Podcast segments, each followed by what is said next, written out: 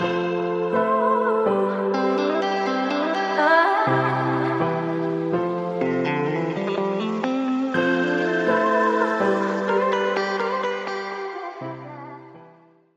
Krásný dobrý den, přátelé, já vás vítám u dalšího podcastu. Jmenuji se Šárka Chytrová a společně s mojí kolegyní Veronikou Hruškovou dnes podcastu vítáme speciálního hosta. Poté, co jste si vyslechli recept na to, jak se stát kriminalistou nebo mediátorkou, se dnes pokusíme reprodukovat podcast o tom, jak se stát Lucí Hrdou. To je podle mě role a povolání samo o sobě. Vítáme zde tedy Luci Hrdou. Dobrý den. Dobrý den, jsem se rozesmála. Já vám moc děkuji, že jste přijala pozvání do našeho podcastu. A hned na začátek bych vám dala takovou otázku. Jestli jste hrdá na to, co jste? Eh, no já jsem si to jméno nechala po rozvodu, eh, protože moje tchyně se jmenovala inženýrka Jana Hrdá, byla to zakladatelka Pražské organizace vozíčkářů, byla první kvadruplegička, to znamená ochrnutá od krku dolů, kdo za komunistů dostal po rozvodu svoje dítě nebo své děti do střídavé péče. Dostala dvě ceny výboru Olgy Havlové, takže já, když jsem se rozvedla, tak jsem se nechala to jméno po ní a uh, jsem hrozně ráda, že ho mám. Nevím, jestli můžu být hrdá jako na tu práci, kterou mám, ale spíš jsem hrdá na to, čeho všeho se mi s lidma okolo mě pomáhá dosáhnout, nebo podařilo dosáhnout. Musím říct, že to je opravdu příběh, který jsem za tím jménem nečekala. A mimochodem musím říct, že je to jméno, které se mi k vám hodí a vyjadřuje mi takovou sílu, takovou nezlomnost, takovou statečnost. A myslím si, že i marketingově pro advokátní kancelář a celkově pro to, co děláte, je to super jméno. No určitě, já jsem měla kolegy, kteří si chtěli založit advokátní kancelář, jmenovali se Chytrý pták, takže myslím si, že AK Chytrý pták nebo AK, AK Hrda, že je lepší.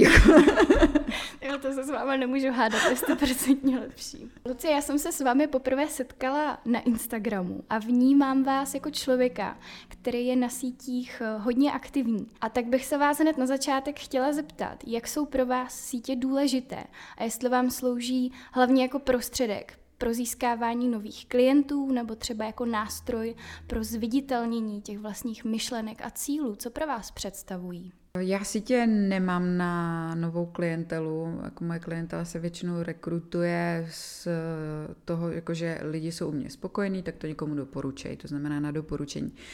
Ale ze sítí, já mám sítě proto, abych vyjadřovala názory, aby bylo vidět, že advokáti můžou mít názory a že by měli mít, že by měli mít veřejné názory a že vlastně tak prezentují myšlenky, které prostě asi jinak by zůstaly někde v temném šuplíku a jsem ráda, že vlastně sociální sítě tohle to umožňují. Samozřejmě je na každém z nás, který ty názory si připustíme do své bubliny a který prostě chceme akceptovat a který ne. A myslím si, že to je tak jako součást nějaký duševní hygieny. Jo, prostě ne, nebrat všechno, co čtu a si nějak jako k tělu. Ale jsem ráda, že sociální sítě jsou, protože díky nim vlastně já jsem ve společnosti spousty žen a mužů, o kterých se hrozně vážím a mm, který jako mi pomáhají dělat moji práci, nebo já jim třeba pomáhám dělat jejich práci. A to by bez toho nešlo. Takže v tomhle směru opravdu mají ty sociální sítě nějakou sociální funkci, že vás propojí s těmi lidmi, kteří mají podobné názory. Mě napadlo skrze to, že jste někde říkala, že máte ráda divadelní hry a i herectví, tak eh, jestli tím vystupováním na sociálních sítích performujete, jestli vás to naplňuje po téhle stránce. To ani ne, já myslím, že uh, třeba to, jak jsem na Twitteru, tak je to tak, jak já bych jako nejradši komunikovala s každým, jo? což naopak uh, jako v reálném životě to není možné poslat všechny do hajzlu. Takže uh, tam je to naopak jako asi čistá hrdá, bych řekla že tam, tam je to jako mnohem pro mě jednodušší. Taky mi jde Twitter mnohem líp než třeba Instagram, protože já prostě jako neumím si fotit třikrát denně u něčeho a, a postovat to. Takže uh, já spíš radši se třikrát denně zamyslím. Jasně, ono o Instagramu se říká, že tam lidi neustále komunikují, jak kdyby je sledovali jejich bývalý přítel, tak eh, ne všem to možná sedí, abychom vypadali neustále nejlépe, jak umíme a tak podobně.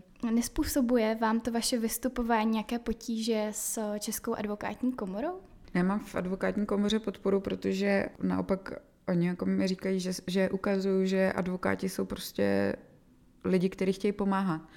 Protože advokáti mají hodně špatný jméno na veřejnosti a přitom to tak vůbec není. Jo? Samozřejmě, eh, když někdo prohraje soud, tak ten advokát, co zastupoval protistranu, je hrozný hajzl a je to strašný, ale pak je ještě taková jako obecná Eh, myšlenka, že eh, prostě co advokát, to je v podstatě napomáhání zločinci. Eh, přitom to tak vůbec není a advokátů je hrozně moc, který dělají věci pro bono, to znamená zadarmo, který se propůj, nebo propůjčují ty svoje právní služby a to, ty svoje vědomosti různým neziskovkám, který prostě dělají věci pro dobro.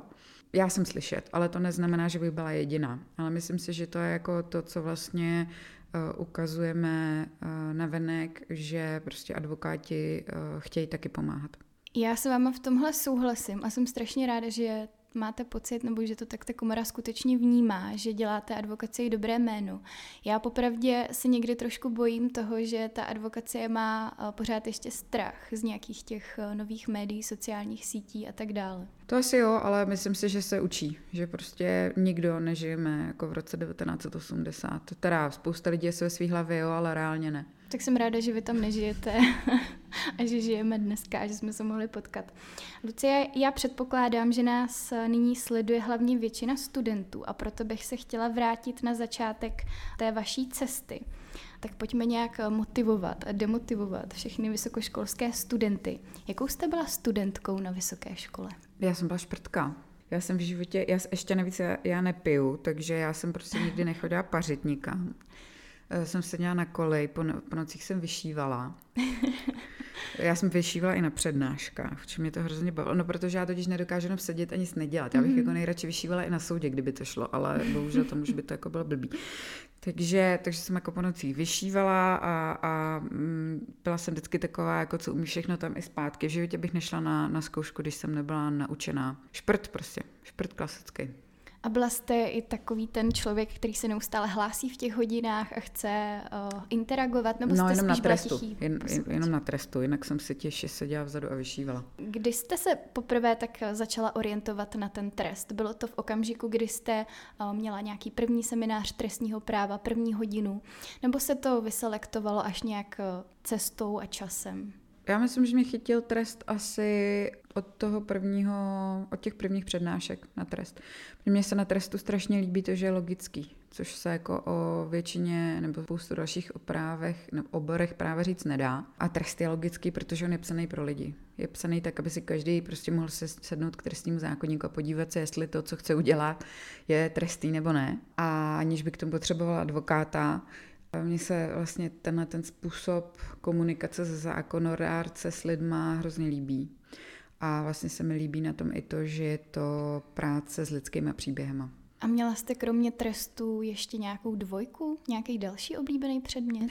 Co třeba váš oblíbený vyučující? To já jsem ani, mě tak ani jako nešlo o ty vyučující. Já jsem prostě měla ráda ten trest jako takovej, takže to vůbec nebylo jako o vyučujících. Takže už při té škole, při nějakých těch prvních přednáškách jste věděla, že je to cesta, kterou se vydáte.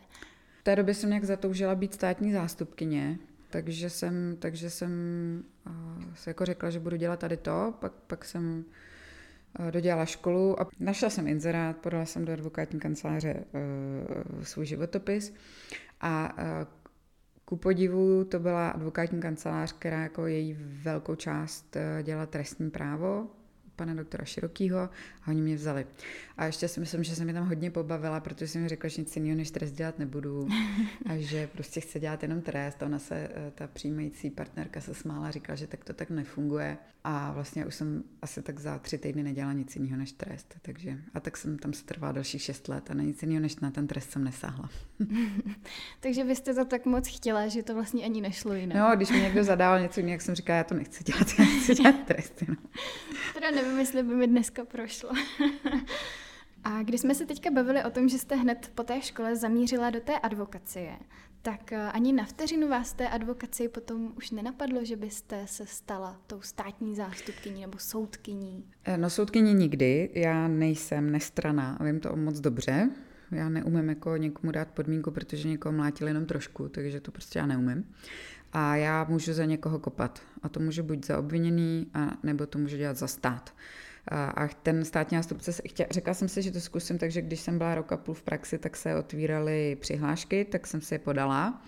A inteligentně jsem nechala tu přihlášku v tiskárně, protože jsem zrovna telefonovala, můj šéf ji tam našel tak si mě pozval a měl ke mně dlouhý proslov na téma, jako na to je ti škoda, na do smrti tam budeš řešit krádeže kol, prostě uh, nikdy nerozhodneš o tom, jestli si budeš sama podávat odvolání nebo ne, uh, budeš zaměstnanec, podívej se na sebe, chodíš do práce na jedenáctou, prostě tam to nepůjde, tak jsem se zamyslela, usoudila jsem, že má pravdu.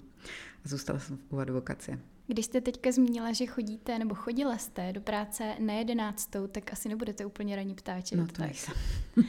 Takže to jste spíš ta večerní sova? No, ale to je prý asi 80% populace. Jenom jako stát jako Franci Josefovi, který byl ranní sova nařízený na, eh, na skřivany, kterých je v populaci mnohem méně s tím, že jste říkala, že právě musíte za někoho kopat a působíte tedy buď jako zmocněnec oběti, anebo jako obhájce toho pachatele nebo tvrzeného pachatele trestného činu.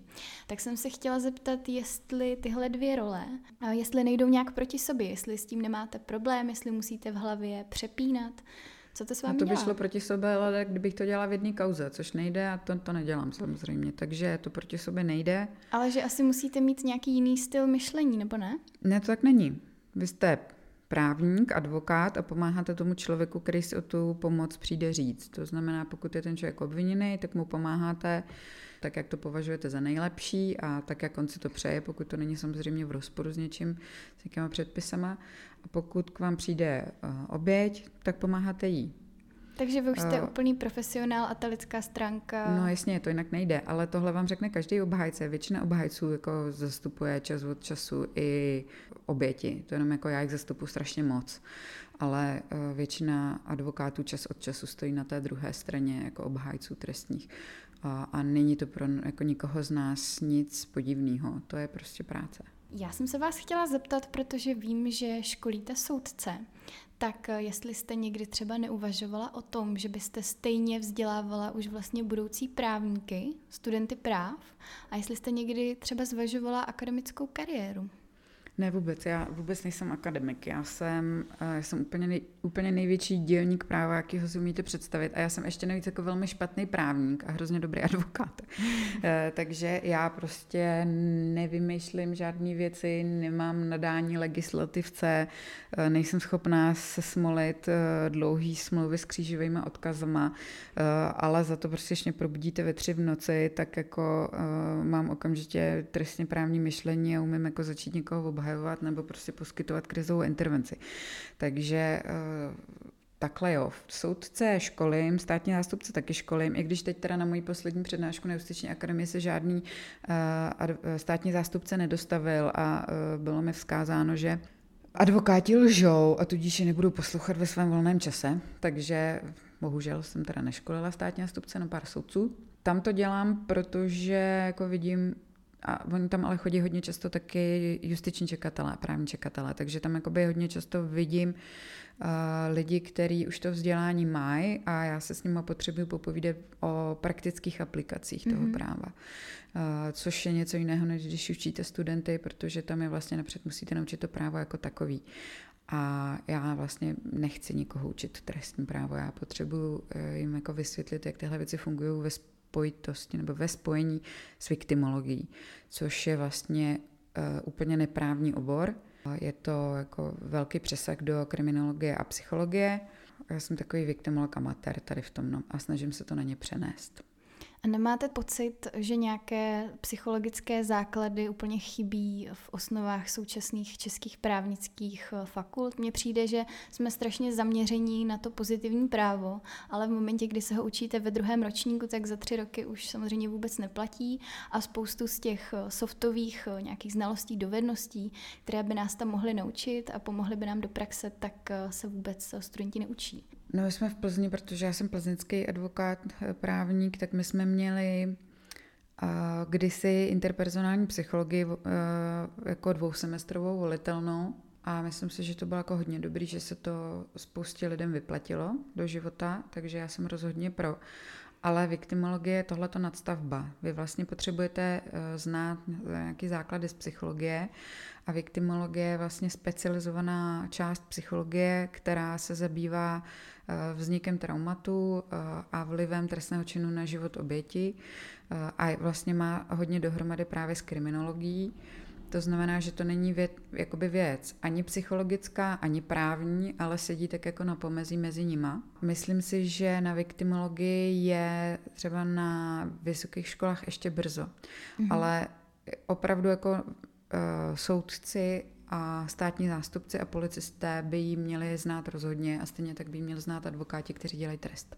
A můžu se zeptat, kde vy sama jste získala v téhle oblasti nějaké vzdělání? Musela jste se učit sama nebo existuje na to nějaký kurz nebo nějaký další obor, kde se vzdělávat? No já jsem dělala 11 let poradkyní v Bílém kruhu bezpečí, z toho vlastně posledních x let jsem byla specializovaná na úplně ty nejtěžší případy, to znamená pozůstalí dětské oběti, znásilnění a podobně. A k tomu jsem měla nějaká speciální školení, ale vlastně Většina těch věcí je vyčtená. Vyčtená a zažitá, protože eh, když si, to, když si přečtete o tom, jak nějaká konkrétní oběť reaguje, tak si to taky nemusíte vůbec umět představit, ale v okamžiku, kdy už jich vidíte prostě 300, 500 eh, a hlavně s nimi komunikujete prakticky na denní bázi, eh, tak ty věci vlastně máte nažitý. A chtěla bych se vás zeptat, jaké byly vaše začátky v advokacii a jestli jste měla pocit nebo máte pocit, že ženy jako advokátní koncipientky mohou mít těžší to postavení oproti svým mužským kolegům, nebo jestli se to třeba nějak časem vyvíjí? Já jsem měla hrozně velkou výhodu v tom, že jsem prostě řekla, tady budu dělat trestní právo, tady u doktora Širokýho a všichni ostatní si tady dělejte, co chcete.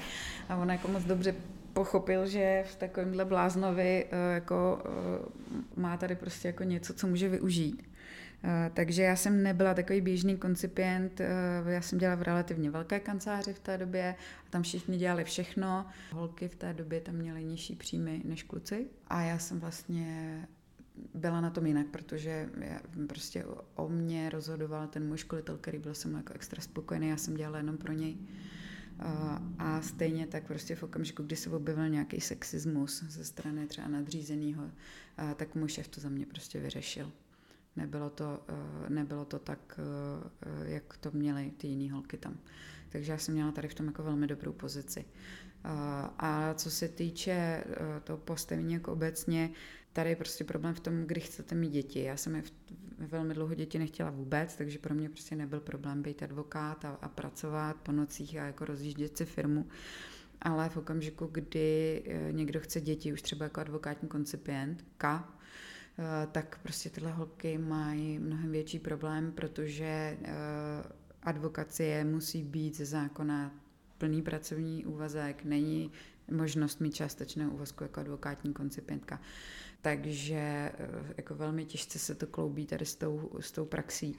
A v okamžiku, kdy dneska lidi výjdou ze školy, pak ještě třeba měli nějaký Sokrates nebo Erasmus a byli tam, a vlastně advokáti, advokáti se stávají třeba, advokátkama se stávají třeba ve 30, ve 32, tak potom je prostě problém s tím, že ještě potom nějakou dobu musí pracovat na tom, aby měli tu kariéru a pak mají prostě děti pozdě, což já to mám dobrý, já jsem stihla dvojčata, takže mám dvě děti uh, na jednu, ale jako myslím si, že dvě děti po sobě bych uh, nestihla, kdybych je chtěla. Uh, takže je, je tohleto složitý a proto uh, já jako jsem ráda, že v současném vedení advokátní komory je snaha řešit ze strany těch nových členů představenstva je snaha vlastně řešit zkrácené úvazky u koncipientek koncipientů, tak aby se mohly starat o děti.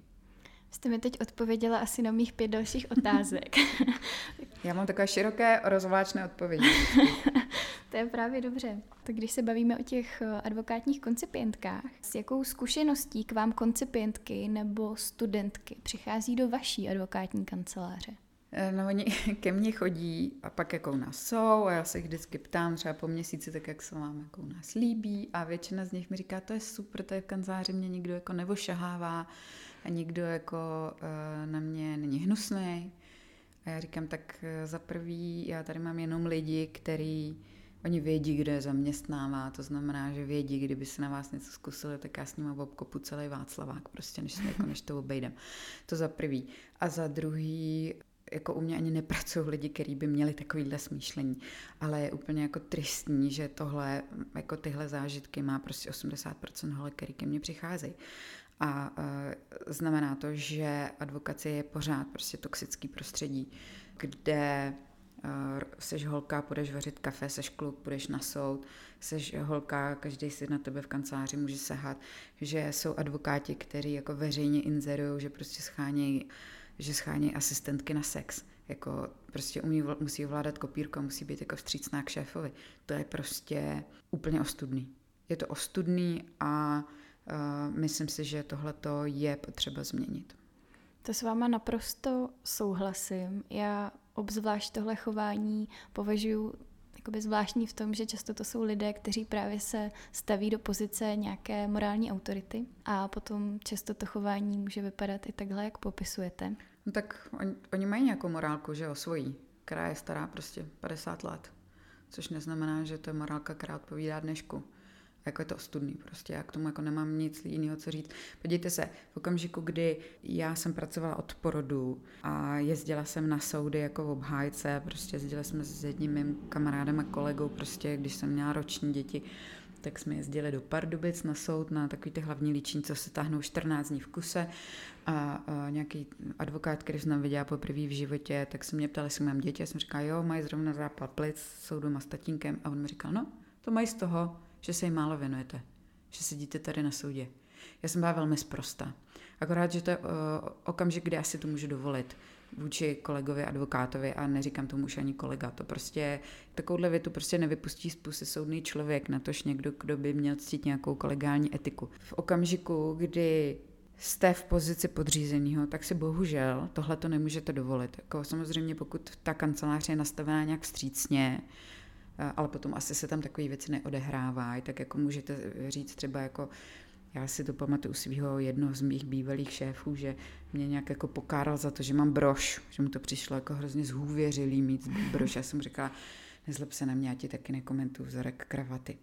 Ale já jsem byla jako velmi drzá koncipientka, procházelo mi to, protože jsem nad sebou měla tu ruku toho svého šéfa. Ale prostě jako asi nemůžete poslat do prdele tak svého nadřízenýho. No.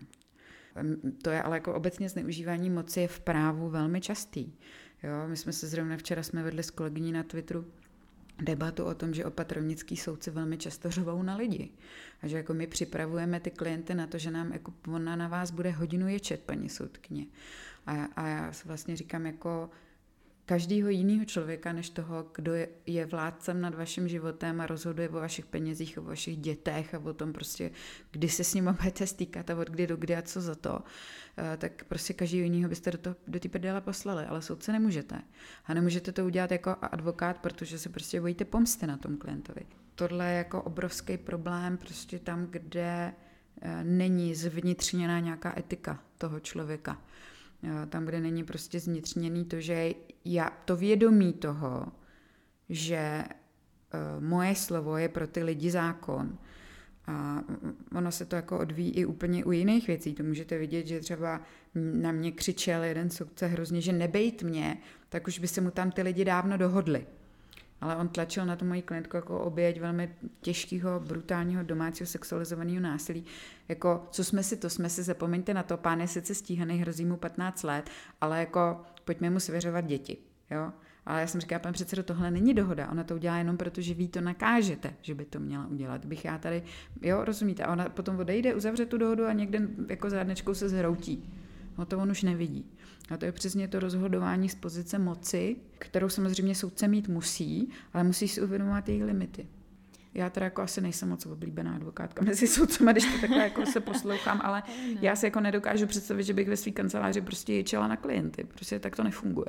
Co myslíte, že by měl dělat ten, kdo je, dejme tomu, obětí toho, že někdo z té mocenské pozice si na něj právě dovoluje a chová se nějak, jak by neměl? Ono se jako vždycky dobře radí, když té situace nejsme, jo? ale samozřejmě pokud je ta možnost odejít, jít někam jinam a pak si postěžovat zpětně, eh, na tom nevidím vůbec nic špatného. Eh, stejně tak eh, si myslím, že by případně takovýchhle stížnosti neměla advokátní komora brát na lehkou váhu. pokud takové stížnosti budou. A, ale že by neměla brát na lehkou váhu ani ty ostatní společníci. Já vím o spoustě advokátních kanceláří, kde prostě jeden z nich tam má pověst, to je takový ten náš úchyl tady, no, z toho si nic nedělejte, holky, on je prostě takový. V okamžiku, kdy já budu mít obchodního partnera, který se bude k mým zaměstnancům chovat tak, jak já si to nepřeju, tak já mu to jsem schopná dát najevo, protože je to vlastně otázka toho, jak pro mě ty jak si ty zaměstnanci budou cítit, jak pro mě budou pracovat. Já přece jako chci, aby, já chci, aby chodili do toho kanclu radši než domů, rozumíte, a potřeba, aby tam pracovali. Jo. A, a rozhodně to jako nepůjde tak, když budou vystavený nějakému mobbingu nebo, nebo, nebo sexuálnímu nátlaku. Ale já si myslím, že tohle se jako spousta mladých lidí uvědomuje, že jsou progresivní advokátní kanceláře, kde, kde prostě uh, mezi advokáty jako muži je spousta feministů, uh, u kterých uh, jako neprojde sexuální obtěžování jen tak. Jo, jenom, jenom jako je na čase se tomu postavit veřejně a říct takhle ne, prostě pánové, jako jo, to, ta doba, kdy jako jste mohli prostě po večerech brousit sekretářku a všichni v městě to věděli, tak už je dávno pryč. A nebo to dělejte, ale ona s tím musí souhlasit a ne z pozice toho, že je vaše podřízená. Nemyslíte, že v tomhle tiká nějaká pomyslná bomba v oblasti té české advokacie, že by se to mohla třeba nějak širší veřejnost dozvědět, co se běžně v těch kancelářích děje, nebo si myslíte, že už se to dávno ví?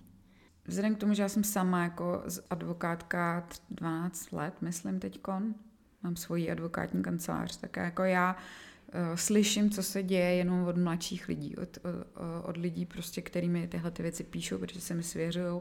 Já se jim jako snažím pomoct.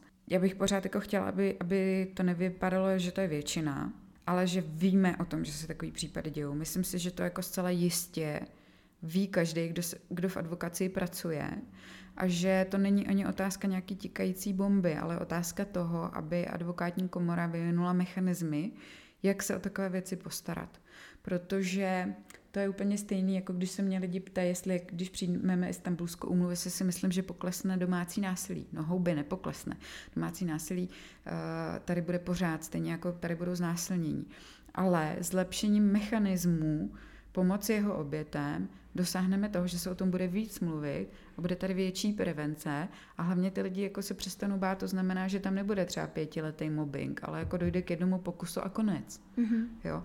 To si myslím, že je důležité. Je v současné době nějaká instituce, organizace, kdokoliv, koho byste doporučila kontaktovat právě třeba koncipientkám, koncipientům, kteří nejsou spokojeni třeba s chováním v rámci té advokátní kanceláře, nebo se mají třeba zkusit obrátit na čak?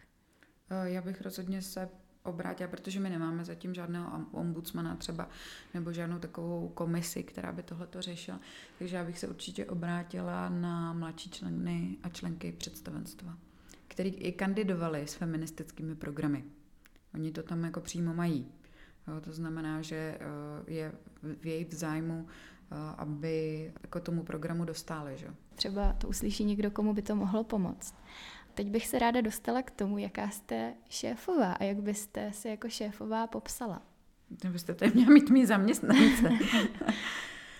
Já jsem taková šéfová, že hrozně spolehám na svý lidi. To je jako velká pravda, protože já jsem jako sama šéfová, čili já to celé jako manažuju, zastávám jako velký, já jsem velký příznivce jako delegace.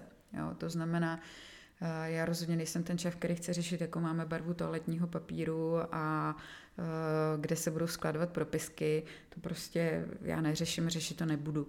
Eh, takže já deleguju a Samozřejmě kdykoliv se mě může kdokoliv na něco zeptat, kdykoliv můžu se chtít poradit. Moje jako základní zásada je radši se tisíckrát zeptej, než to jednou udělej blbě. Zakládám se na tom, aby jsme měli přátelský prostředí v kanceláři. Myslím, že už jako několikátý rok po sobě máme jako teď výborný tým. Tak já doufám, že by to takhle vaši zaměstnanci potvrdili. Musí určitě. Jak my si, my si děláme, já, my si tam děláme takový legrace, já třeba jsem vyhrála tu cenu Flama, tak jsem jim ji poslala vyfocenou a říkala jsem tak, a kdo mě bude štvát, ten mi bude leštit. A myslím, že to beru, jakože jsou hrozně hodní a hlavně vědí, že jejich šéfové je takový cípák nemocný ještě s dvěma dětma, takže jako, že mám dost často nějaký výpadky, který prostě oni musí jako pořešit a že, že to jako zvládají, takže já, já mám ráda. To je hezký. Já jsem si všimla, že ve všech eh, inzerátech na pozici advokátního koncipienta obecně se objevuje takové heslo, že advokacie není povolání na 8 hodin práce denně. Tak bych se chtěla zeptat, jestli s tím tvrzením můžete souhlasit, anebo jestli máte pocit, že se to nějak mění, protože o lidech mého věku se říká, že už nejsme ochotni pracovat víc hodin denně. No a proto je taky velká poptávka po koncipientech, protože prostě to je práce na mnoho hodin denně. Je a neznám advokáty, který by dělali pár hodin denně, naopak jako většina, třeba já mám spoustu kamarádů, kteří jsou dneska v justici a hrozně si to pochvalují s tím, že prostě ano, musíš tam být v sedm ráno, ale ve tři odcházíš, zavřeš dveře a už nepřemýšlíš nad tím, kdo zaplatí tvý zaměstnance, odkud se bere toaletní papír, odkud se berou tonery, prostě to se tam jako nějak záhadně snáší z nebe, eh, taláry se perou sami, jo, to jsou prostě věci, které eh, vůbec jako nemusíš řešit, nemusíš řešit, kdo, za, kdo ty zaměstnance zaplatí, prostě kde se na to vezmou peníze a podobně. Ta práce jako je jiná, když jste eh, mladý advokát, když vlastníte svoji kancelář, když prostě jste ve velké firmě, tak ta práce jako po každý jiná, ale rozhodně tím ještě třeba, jak eh, jako ty klienti jsou na vás navázaný, tak jim jako není blbý v neděli a, a, a večer a, a podobně, tak je to prostě práce, která je časově velmi náročná. Jako ona má jednu nevýhodu, že je tak časově velmi náročná, ale časovou výhodu má to, že jako většinově si můžete dělat podle toho, jak chcete. Samozřejmě tím, jak chci, myslím, že jako uspím děti a dělám do tří do noci a druhý den jdu stejně na soud, protože soud mi od 8 v noci nenařídějí. Ale uh, znamená to, že jako mimo jiný je prostě velmi dobrá pro matky uh, a pro rodiče s dětma, protože prostě se to dá udělat tak, že se o ty děti můžete postarat. A to je věc, která je ale podle mě jako krása hrozně dlouho neříkala. Já když jsem nastupovala, tak mi x advokátů, chlapů, prostě mě bylo v té době 23, když jsem nastupovala do advokace a ty 40-letý chlapy mi vždycky říkali, prostě advokace není práce pro ženský, pojď, já ti seženu místo tady sekretářky, umíju kolegy, jako ve firmě, prostě a to, to, se, to není dobrý, to se nebudeš moc starat o děti, jako prd, vůbec to není pravda. Jo. My se můžeme starat o děti, uh, akorát uh, prostě ten klient jako musí počítat s tím, že mohl někdy přijede jako na soud poblitý advokát nebo advokátka. Ale jako to se stává úplně i v jiných povoláních. Jo. To prostě nemůžeme se tvářit, že advokátky by měly zůstat jako sterilní a bezdětní jak učitelky v 18. století, protože jinak tu práci dělat nemůžou. Vůbec to není pravda a naopak jako většina těch mých klientů to chápe. Já jsem přišla asi o čtyři klienty v okamžiku, kdy jsem byla těhotná, protože mi řekli, že teda jako chtějí zdravýho advokáta, uh, ne těhotného, protože to je, těhotenství je nemoc asi. Od té doby prostě to všichni chápou, mám nemocné děti, zůstanu doma, jasně, mám nemocné děti, ale na soud jdu, nebo se to nějak zařídí. Ale jako tohle se vám stane, i když budete lékař nebo lékařka, tohle se vám stane prostě úplně jako v každém povolání. A není důvod jako proklamovat, že prostě advokace není pro ženský. Když se podívejte jako kolegy advokátek, který jsou současný jako velmi v kurzu, jsou více matky. Jo, kolegyně Sedláková prostě, když už jako, tak jako z první, z první vody na čisto. Jo.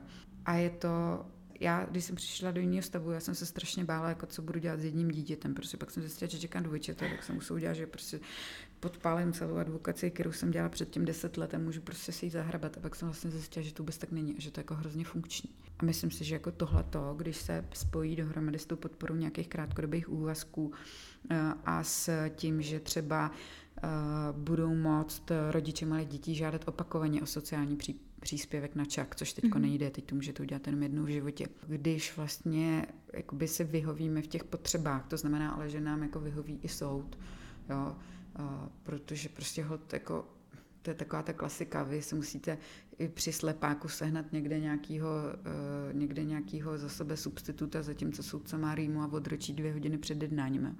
Takže prostě v okamžiku, kdy dojdeme do nějakého jako rovnovážného stavu, že prostě i soudci pochopí, že advokát má také děti, nebo advokátka, tak to bude ještě lepší. Ale jako už teď to není špatný. Jak popisujete ten svůj program, co se týče práce, co se týče toho, že jste maminka dvojčat, tak jsem se vás chtěla zeptat, jestli toho denního programu, jestli toho vlastně nemáte strašně moc, jestli se taky vyspíte, jestli stíháte relaxovat, jestli ten váš život není čistě jenom o práci a jak si to uspořádat třeba. No to mi tvrdí můj manžel, že já vlastně neustále pracuju, uh, ale jako já ve spoustě těch věcí, co dělám, nacházím relax. To znamená třeba v práci pro bez stresu, nebo to, že si tady s váma povídám, jako to je prostě super, já si tady odpočinu. Takže mě tyhle ty věci baví. Práci mám nastavenou tak, abych byla s dětma jako tak, jak mi to vyhovuje. Já jako nezvládám být matka na plný úvazek. To znamená, já si chodím do práce odpočinout, jo, takže a, my, a myslím, že to tak má spousta mých kolegyň a většina advokátů, jo, že jako zdrhají do práce před dětma. E, takže e, vlastně mě to baví a relaxu, takže si čtu a mě, mě teda jediné, co mi chybí, že teď nemůžu cestovat, nebo že, že jako je omezená možnost cestování, protože já jsem vždycky relaxovala hodně cestováním. A teď už se může chodit do divadla, takže teď je to lepší. Když jste mluvila o tom, že relaxujete i při vytváření obsahu pro bez trestu, nebo celkově, že se tomu věnujete, tak já bych vám zaprvé chtěla pogratulovat, protože jste dneska na Duniu vybrali milion pro kampaň bez trestu. A chci se vás dál zeptat, jak budete eh, pokračovat, jakým způsobem budete plnit eh, to, co se vybralo na Doniu, kam obsah budete primárně šířit, jaké budou ty další kroky. Uh, tak jak se mě vždycky ptají kamarádi, kolik se za to koupím kabelek, tak eh, já na to musím teda říct, že uh, je to vázáno darovací smlouvu účelovou, to znamená, my to nesmíme nějak zneužít, ani by nás to nenapadlo. Ale mě na tom hlavně fascinuje, kolik lidí na to přispělo, protože když se podíváte na ty dárce, tak tam jenom jako pár darů jako v řádech deseti tisíců. A jinak to jsou všechno z pětistovky, stovky, tisícovky, padesát korun a podobně.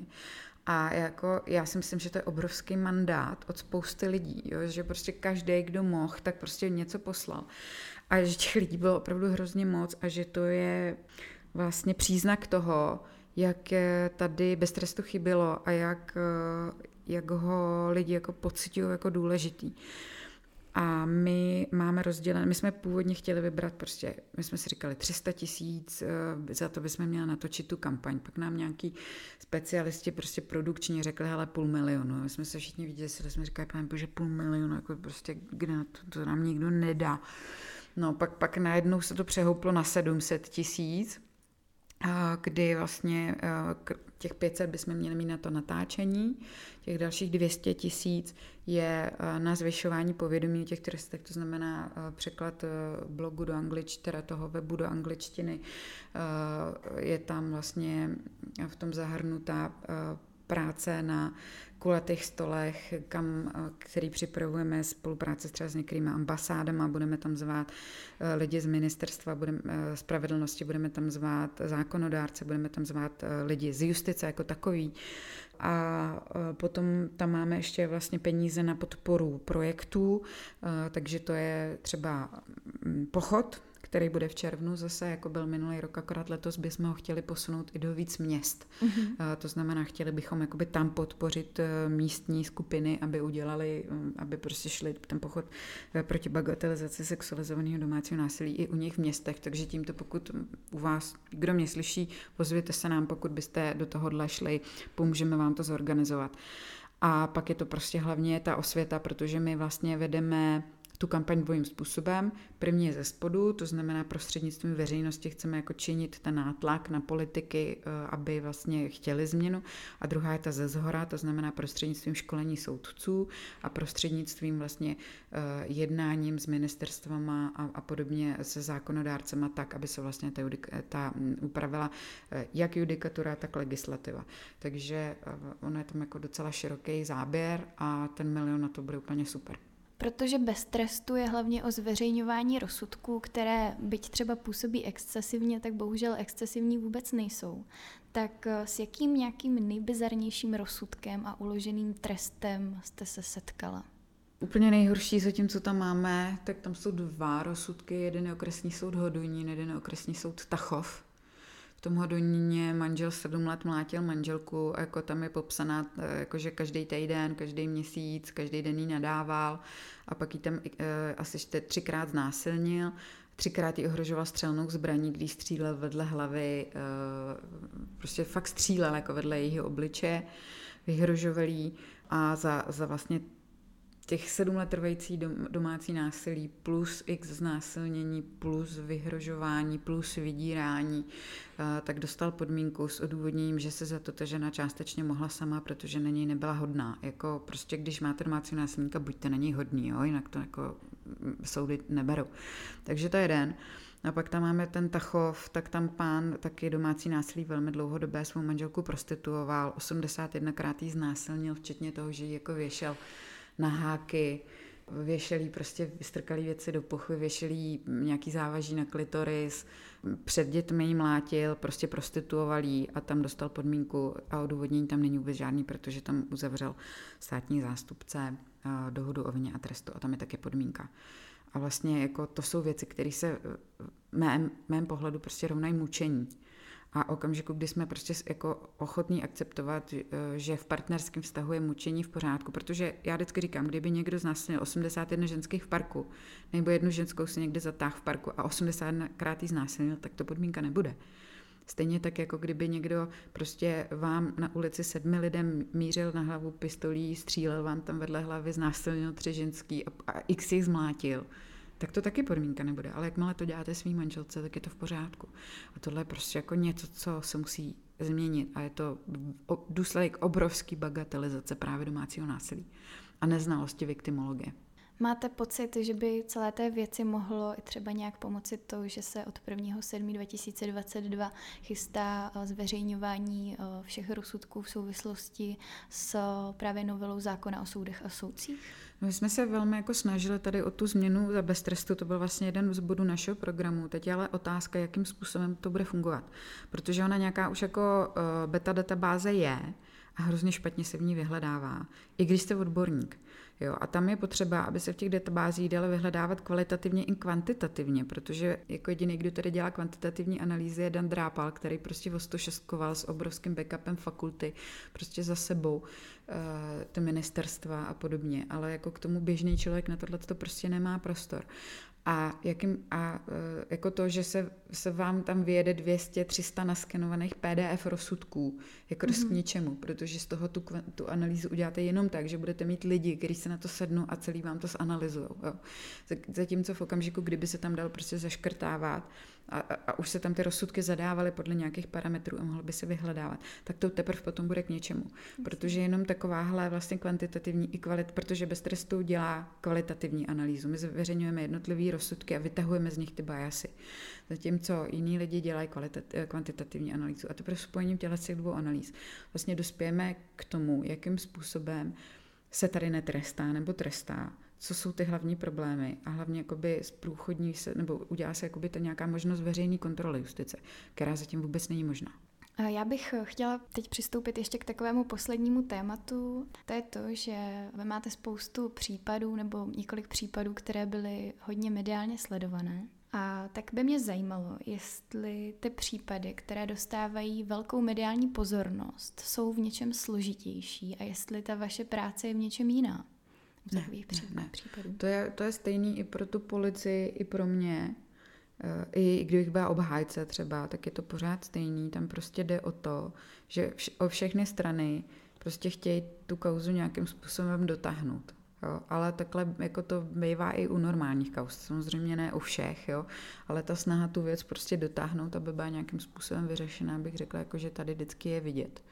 Ale jinak jako, že by tam byly nějaký jako že by se dělali zvlášť nějaký kiksy nebo naopak nějaký protekce, protože to je veřejný, tak to tak není. Prostě ten uh, trestní řád je tady v tom schválně jako velmi striktní a velmi jako konkrétně, na rozdíl třeba od zákona, podle kterého se soudí opatrovnický řízení, zvláštní, eh, zákon o zvláštních řízeních soudní, kde jako mají ty soudy jako veliký pravomoce a můžou se rozhodovat, jak chtějí, co chtějí, tak ten trest je právě řešený pro, pro tyhle ty případy, prostě velmi procesuálně a, a jako má to svůj účel a myslím si, že to je dobře. Já jsem si právě říkala, že mediální pozornost musí být v mnohem případě, že musí špatně působit právě na ty oběti, těch kaus. A hádám, že někdy naopak eh, ta mediální pozornost třeba výrazně pomáhá tomu vyřešení nebo nějakému mentálnímu posunu v nahlížení na ty konkrétní uh, trestné činy. Uh, tak kde je ta hranice, kdy ta mediální pozornost může pomoct a naopak, kdy může ublížit právě těm obětem? No, ono je to velmi často tak, co vidíte, jako když jste obhájce v těch mediálních známých kauzách, tak jako dost často mají tendenci jako chuť dávat exemplární trest, mm-hmm. což je špatně. Hmm. Jo, protože všichni víme, že ústavní soud prostě říká, exemplární trest je nezákonný trest, protože prostě vybučuje. Zase na druhou stranu vám jako to pomáhá třeba v tom, že můžete sehnat spoustu jiných obětí, jo, nebo spoustu jiných poškozených. Nebo on má takový nepřímý efekt, že vlastně se, se říká, aha, i na někoho takovýhleho jako ta policie může, takže vlastně by mohla i třeba na toho mýho výníka, jakože se nemusím bát. To je pro, pro spoustu obětí jako velmi důležitý efekt. Takže um, ta mediální pozornost je prostě vždycky taková jako dvoustraná a neměla by se v tom řízení prostě zneužívat, to rozhodně. Děkuju. Já mám na vás úplně poslední otázku. Máte na závěr nějakou radu pro studenty? No, dělejte, co vás baví. Protože jinak celý život prostě budete dělat, co vás nebaví, to nemá smysl. to prostě dělejte, co vás baví, to si myslím, že je nejdůležitější. Já jsem, já jsem vždycky dělala jenom trest a rodinu a taky jsem ty advokátní zkoušky udělala prostě. Dobře, Lucie, ze mě je to úplně všechno a já vám moc děkuji, že jste byla hostem našeho podcastu. Já děkuji za pozvání. thank you